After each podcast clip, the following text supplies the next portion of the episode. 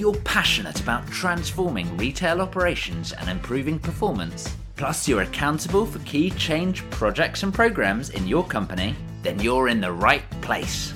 Welcome to the Retail Transformation Show with me, Oliver Banks.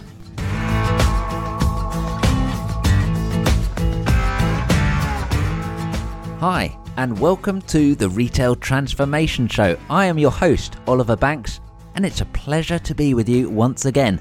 This one is episode 72. Now, I'm sure it won't have gone unnoticed, but we're talking about digital rather a lot these days in the retail industry, and in fact, every other industry as well, let's be honest. Digital seems to be moving into all forms of life, all parts of the business, every single element of the operation seems to be increasingly thinking about digital now, right? And actually, the majority, if not all, transformations will include something to do with digital. Some form of technology that is opening up new opportunities, connecting the dots, or simplifying things. But digital is easy to get wrong as well. So today, I wanted to dive into a big conundrum that I think is going to come increasingly important in the retail industry, and that is the difference between being digital and doing digital. So, in today's episode, we're going to be joined by Lee Woodard. Now, Lee is particularly interesting because he has quite a varied background. Right now, he's the founder of Numi Digital, doing consulting and strategy across experience, marketing, and digital transformation. He's been working with Amplience, the headless commerce company. And previously, he's been the CXO, the Chief Experience Officer for Crabtree and Evelyn.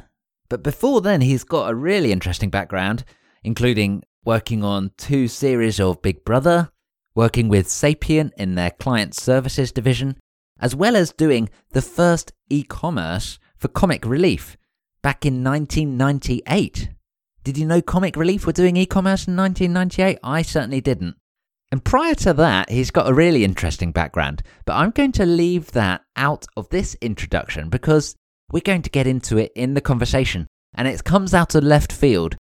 So look out for that one when we get to that part of the conversation. So Lee has been really involved in the world and the rise of digital retail, and in fact, digital living as well. So that's why he is the perfect person to be diving into this conversation all about being digital versus doing digital. Show notes for this one are over at obandco.uk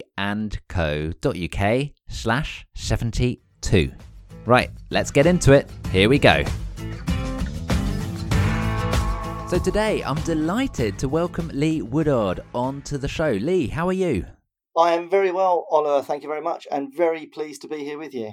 Well, it's really exciting. We've been planning this conversation for a little while, actually. It's funny, we were chatting on LinkedIn over a, over a conversation. There was a retailer there that had launched an initiative that perhaps felt a bit clunky, shall we say? Yes. And you you made a comment, a really interesting comment that just really caught my attention and I thought we have just got to jump on and talk about this. And that comment was all about the difference between being digital and doing digital. Tell me more. Yes. Now, for first thing, it tells me I really should be more careful what I say on, on LinkedIn. Everyone is watching. but no, you're actually right, and it's something that I that I think about an awful lot.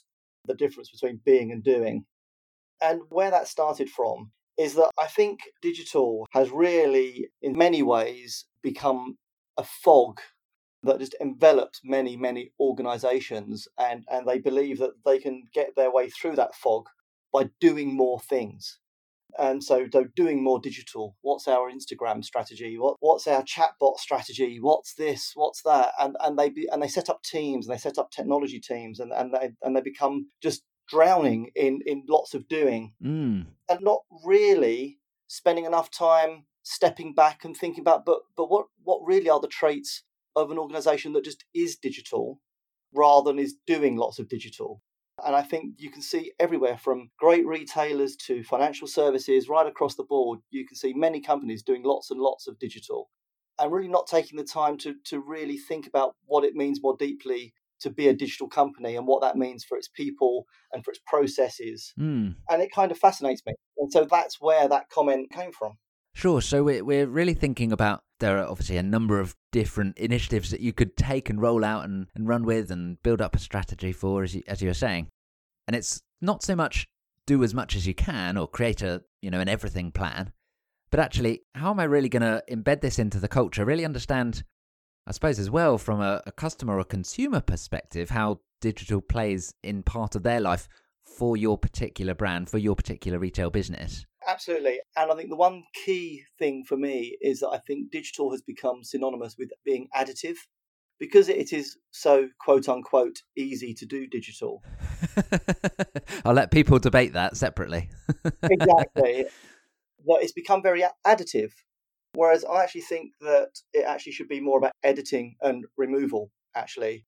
I don't think there's enough editing going on. I don't think there's enough removal of digital things mm. that are getting in the way of that transaction or getting in the way of that cultural change. I, I, I think there's too much energy given over to adding more things. That's really interesting that you say that because one of the real advantages of the digital nature that we live in today is that it is so easy to get into so many things. If you want to get cracking on Facebook ads, you can just start doing that. If you want to start doing TV advertising, that's a much different proposition, right? It opens it all up, but then it's tempting to just, like you say, do everything and keep adding rather than refining and being selective.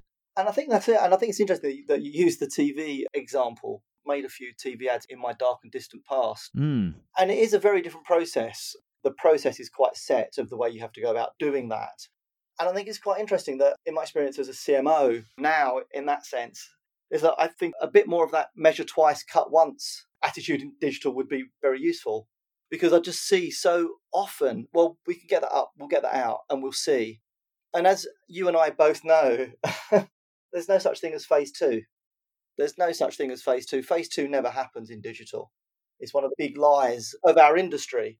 Therefore, things are conceived quite quickly, got up and got out for all very good reasons, and they're not really revisited as probably as deeply or as thoughtfully as they should be. And I think that's a problem. Mm. There's something new and shiny which is attracting more attention. So we'll just continue, keep the wheels on the bus for Project One, and we'll go and look over there at the new shiny toy. And I think you're just adding to more scar tissue. Do you know what I mean? You're never quite letting it heal or kind of settle down. And I think you end up with a build up of scar tissue that ends up just not helping. I find it really fascinating. And obviously, uh, I've been both agency side and retail side. And to see it from both sides of the fence is really fascinating to, to see how those two groups who ostensibly are meant to be pulling in the same direction aren't always pulling in the same direction, Mm. particularly when it comes to large digital transformation or e commerce programs. And sometimes there's a misalignment over what people think the end goal is. And I think a lot of that can be summed up as there's too much desire to be doing digital because someone's made a promise somewhere to someone very senior that something will be live or out the door by a certain date. Mm. And I think that's where the whole, you know, just to carry on with that, I think it's where the agile thing is fascinating. There's very few that I'm aware of truly enlightened companies who commission and budget around the way agile works in technology. Many companies that I see, particularly in retail still, still have a very traditional budgeting process. Mm. The senior team wants something by a certain date and they've got so much money to get them there. And it's really interesting because it's so closely linked to that sort of incessant need to deliver the quarterly numbers Yeah. or update the city. Yes. And until that changes, it's difficult to say, we're, we're not going to tell you the answer. exactly. Yeah, I know. It, it you know, and quarterly numbers can have their advantages in terms of making you have some sense of urgency, but they can be terribly short termist as well. But what's interesting is, you know, the amount of conversations I've been in in my past where it's like, well, you know, we want this global e-commerce program out by peak, out by September. And then you've got a business on one hand saying, yeah, well, kind of, but it depends on what we can get done by then. And there's just a, and no one ever really deals with kind of the editing side of that. So everything then becomes additive. Well, let's do more digital, let's do more measurement, let's do more testing. mm. And no one's thinking that the business actually, if it doesn't go live in September, then it's not going live till February, particularly in retail world. Yeah, it's one of the things that I think is always really interesting when it comes to change and transformation. We do have this really hard cutoff, and it's quite an extended time. And you know, obviously, some categories have a, a an earlier cutoff than others, but you know, it's a real hard stop and it, it does force action, which I like. It does force action, but then going back to your TV thing, it's kind of hilarious if you say, okay, so we can't make a TV ad between September and um, February. so therefore, there is this desire to squeeze everything in from February to kind of August, Mm. essentially, which leads by its very nature to doing more stuff, essentially. Yeah. I just find sometimes it leads to bad decision making and people lose sight of why it was they were starting to do it in the first place. And obviously, they lose sight of does anyone care? Um, does the customer care? Yeah. And will they care if it's not there? That's a big question, isn't it? Yeah, it, it is. Um, I've got a theory that one of the symptoms of doing digital rather than being digital is that people con themselves into thinking that the customers care as much as they do. When the truth is, I would making up a stat on the spot, 98% are ambivalent about everything you do. and they only care when they care. And I think they certainly don't care about your groomed backlog no. as a customer. Again, I, I find that really interesting that transformation teams, marketing teams, just sometimes customers, as awesome as they are, they pay our salaries, sometimes get in the way of a good decision they want to make about doing some digital. Yeah. Because I'm sure mostly they, they just want it to be easy. Just let me buy it and please then don't bother me. And and I think sometimes there's there's just too, there's too much going on, you know. Visit our experience desk, Mm. join our loyalty program. It's it's just all too additive. And it, it comes a bit overwhelming then as well, right? Where actually you're trying to do everything. And from a, a customer perspective, you're getting bombarded by all these marketing messages that are telling you to do this, this, dunk, dunk, dunk, this new proposition. Oh my goodness. Uh, I'll just go next door, thanks. Exactly. And it's something that I come back to a lot. Weirdly, listeners will find odd that I was trained as a potter originally. I did tell you folks that there was something something left field coming here, didn't I? you did. Um, and one of the things you get asked a lot when you're being trained is, "Does it work?" Question mark. And that kind of hits on two levels. One is functionally, as in, "Am I going to pour water all over my shoes?" And the second one is is more emotionally. Does it work? Is it pleasing? Does it feel right? Does it, you know, fire the senses of my brain that found that an, an enjoyable moment of of use? And I don't think in digital and in retail, I don't think that question is asked enough. Does it work? Does that work? Does that work for normal people? Not us, mm. not the marketing team, not the digital team, not the agile teams. For normal folks, if we were to do that, would we have a warm, fuzzy feeling about that? And it kind of goes to that part of the limbic brain that gets mentioned so often, the bit that deals with emotion and motivation. Yep. You can't put a tangible outcome. You can't measure that. You you can't stick a load of A B tests on that, essentially. It is it is essentially an unknowable feeling that you just know whether you've got it or not. And and I think and I think being digital is about really understanding that and really trying to get at whether the organization that you that you are creating has kind of got that at its center rather than millions of A/B tests, millions of data that you still don't know what to do with, um, because you're trying to kind of split the atom to find the magic ingredient. I I think there's got to be more confidence in going for that slightly intangible outcome, um, which in modern business is really difficult to have the bravery to do that. But I think it's something that the businesses who who kind of fundamentally understand that, I think, are the ones that we all quote unquote are loyal to or quote unquote love.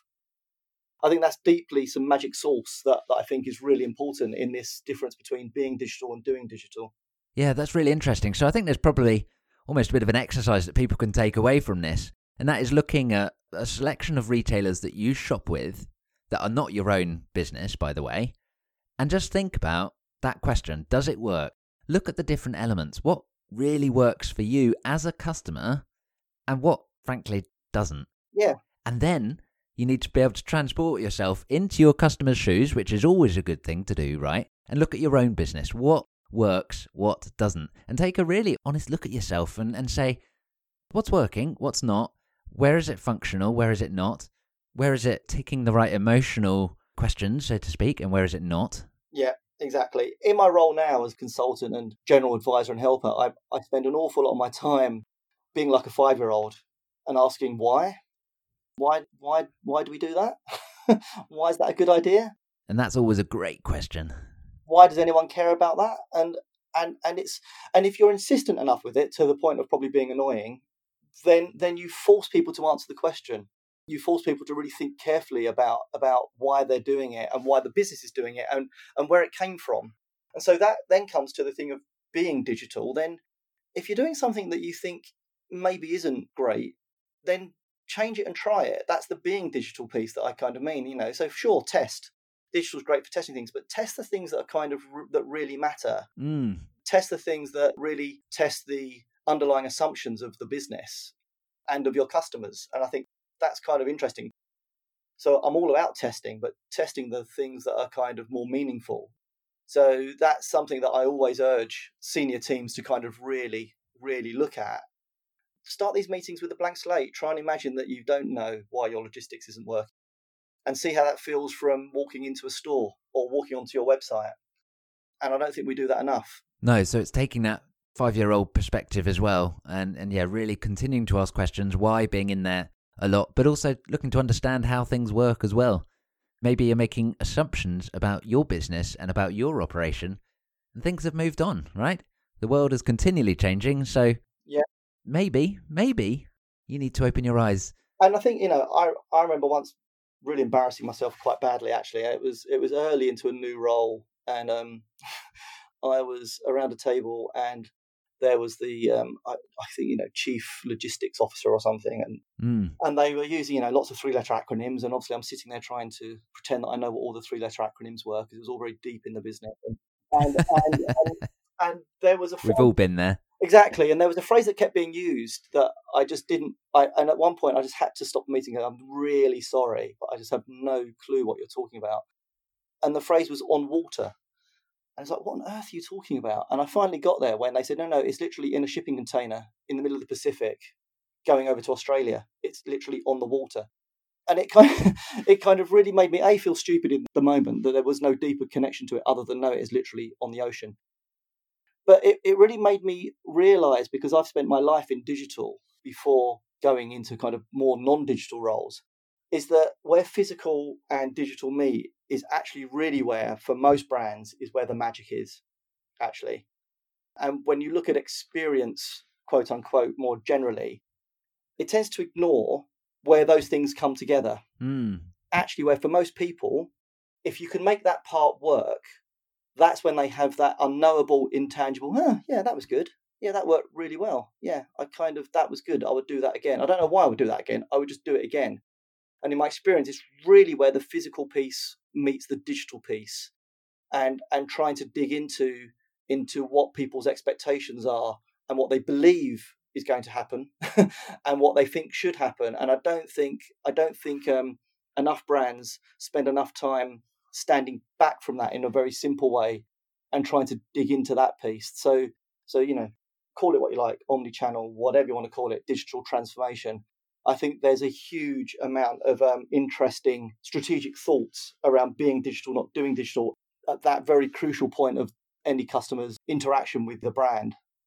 I spend a lot of time asking very difficult questions about that when I'm working with brands. That's really good. And uh, it's interesting that you raised the term omnichannel. I know a lot of people either dislike that term or don't understand that term, or maybe both for me, it's got so much uh, real value to it if you do take it for what it actually is and you do really look to understand it. Because let's be honest, we're all living in a digitally enabled world, yet we all still really crave real life action, stores, relationships.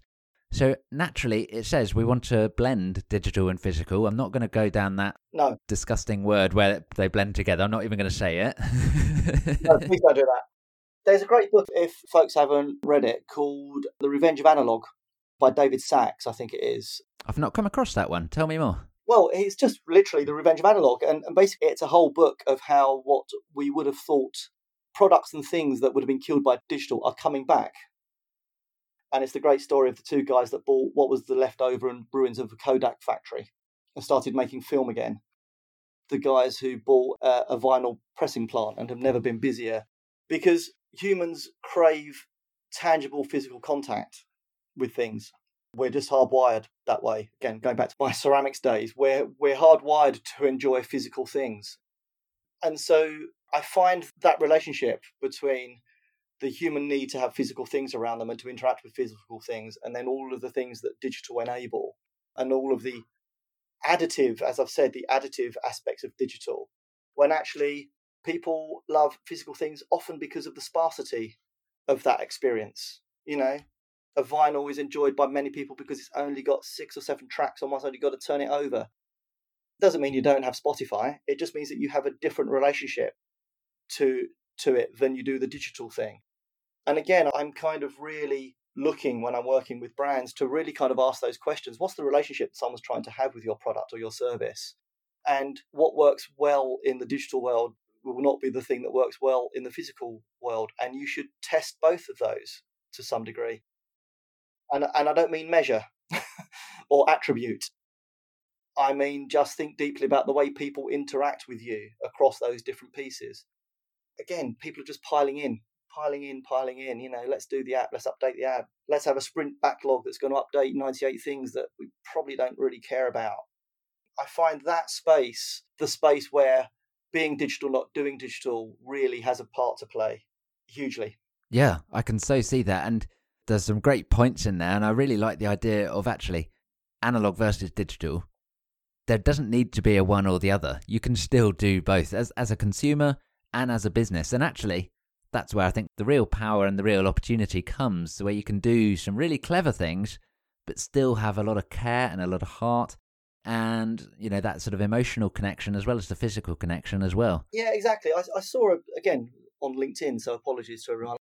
D2c brands have the advantage of going into retail because they know everything there is to know about your customer. And i and I, I just look at that and i just think that's just nonsense. It's just it's just nonsense. I, and I, I kind of find that i kind of find that completely missing the point of well, doing digital, we've got all this data that we probably don't know what to do with. So if we go into stores, we'll just transfer that into stores and they just don't realize all the complexity that comes with running stores. and and so I yeah. I just find that kind of blasé digital attitude to we know your name online and we know what you bought last time, so I'm sure we can transfer that into the physical world is missing the point of why you might be in the physical world. Yeah, no, absolutely. And again, there's just not enough, I guess, interrogation, if you like, of those strategies and of those programs to ask those bigger questions because if you can answer those, then everything flows from that down through any programs that you might have. I mean, I don't understand, and you may have a different view. I don't understand why, when I go onto an e-commerce site, why I'm limited in how I can buy it and how hard it is to buy it. I mean, I get there's fraud checks and things, but you know, why doesn't everywhere take Apple Pay, Amazon Pay, whatever Pay it is, and make it as easy for me to do that? That's what digital's good at. So I don't understand why why we're putting digital barriers in place when the one thing you can do with digital is is kind of re- remove those barriers fairly simply. So we seem to get it all backwards. We seem to get we seem to get it all backwards for for no apparent reason other than well that's the way we're doing it. So there's some big questions that we need to ask ourselves. It sounds like to really think about how our business is set up and you know are we doing digital or are we really really being digital. Yes, exactly. And taking that into the heart of what we do. And and that is not just about the customer proposition or how you're facing yourself off against customers as well. It's also how the business is running, how you're working with your teams internally, your relationship with all of your, your employees, your staff members, your team members, etc. There is so much to being digital rather than just doing digital. Absolutely. Absolutely. And I think as a previous chief experience officer, I think it was the one role outside of the CEO that was horizontal, not vertical. Every other role internally owns a vertical. So marketing owns marketing, tech owns tech, operations owns operations, and everyone looks down their vertical. Whereas the CXO role is the one that's kind of um, has has a remit to go sideways, which then means that they have to then often have no teams, but then have to work with the other teams, and they're looking at the joins. They they that's that's the that's the role that's looking at the joins across the business. And so that's why I find a the, the CXO role really fascinating as to how it's basically become a marketing role. Mm. You know, do you want to have your toenails done? Well, no, you're a bank. Why would I want to do that? Um, so, so experience has, has, has gone through the marketing wringer, as it were, and, and has come out the other side something different to before it got sucked in. That definition of experience for me is where you ask those questions and it's where you cajole and and encourage the brand and the company to to continue to ask those questions. So being digital, edit, edit, edit, remove, not add. If you're removing things, then you're being digital. Don't make it harder than it already is. Um, that comes down to the editing piece. Play and explore and test by all means, but do it everywhere, not not just in digital. Constantly ask, does it work? Not as a professional, but as a human, as a normal person. And remember, 98% of your customers, even your so called loyal customers, don't really care, to be honest. They've got a life to lead. They're not going to have a conversation with you. They're not going to do anything. And they care when they care. And I think having that as a as a subtext to everything you do is about being digital. Yeah, that for me would be the five things that I would say are the traits of being digital. That's really massive. They were so important. So, you know, if you're listening and you didn't quite catch that, just rewind for a minute because that was absolutely huge. Thank you, Lee. This has been a really interesting conversation and a really important conversation as well for everyone to really truly understand because digital's not going away, right? So as we continue to march down this digitally enabled world, this is only going to become more and more prevalent and relevant to your business. So do make sure that you're taking in those tips. Make sure that you are really being digital, not just doing the digital. Lee, thank you so much. How can people get in touch? Well, uh, LinkedIn, obviously. If you want to take me on LinkedIn, um, that's probably the best place to do it. And you can go to knowmedigital.co.uk and there's a form there that hits my email at some point. But I'm normally hanging around uh, LinkedIn, so so just drop me a note on there is probably the easiest place, as that's probably where you will find me. Super. So that's LinkedIn. You're Lee Woodard, W O O D A R D or knowmedigital.co.uk. But of course, I'm so busy being digital, not doing digital, the site might well be out of date. But um, I'm now going to have to run around. we can send you a letter, can we? yeah, please do that, or yeah, or or owl or something. Yeah, let's go Harry Potter style. Let's send an owl. Yeah, yeah, yeah. Very good. Keeping with the theme as well. Exactly. This has been really great, Lee. Thank you so much for jumping on the show. You're very welcome. See you later. Bye. Have a great day. So that was the conversation there with Lee Woodard, all about being digital and doing digital, and there were some great tips in there. For me, those five points that Lee made right towards the end of the conversation were absolutely massive. So, just in case you missed them, because they came at you fast and furious, so I just wanted to refresh your memory here. So, number one was edit, edit, edit. And that's going to help stop just adding more things and really refine and make sure you perfect and optimize what you do have and make sure it's the best that it can be. So you are being digital rather than just doing as much digital as you can. The second one was don't make it harder than it needs to be. And that's an excellent point for, frankly, everything, digital or not. Don't make things harder. Do look at simplifying things and removing friction. The third item was that it's okay to explore and test and play, but make sure that you are doing it everywhere. Make sure you're really testing the whole of your business and optimizing the whole of your business. The fourth one, and this is my personal favorite, asking, does it work? Not as a professional, but as a human. Not as a professional, but as a human. That's massive. If you really take one thing away from this episode, that would be it from my perspective. And then the fifth point, a close second for a massive takeaway as well, by the way. Do customers really care? That's a massive question. I think we all like to think that they do. But how do you know that they do? How do you know that is exactly what they want and need? Or is it just what you're suspecting? And actually, these are people with busy lives. Your business, your operation, your proposition, your offer is not that important to them. They have other things going on in their life. So, actually, do they really care about what you're putting in front of them? And how can you make sure that you don't get, I suppose, too carried away with thinking that they do and thinking that you are the most important thing in their lives? Because unfortunately, you're probably not. So, take a reality check there and really think about how you can really serve that customer when they need it and as they need it. You bend to fit in with the customer rather than expecting them to bend and flex to fit in with you. So I really enjoyed this conversation with Lee. You can find out more, as he said, on his LinkedIn profile, Lee Woodard, or numidigital.co.uk. Show notes from today are over at obandco.uk slash 72. If you're new to the show, then please do hit subscribe and make sure that you tune in for new episodes coming out every single week. And I will look forward to joining you on the next one.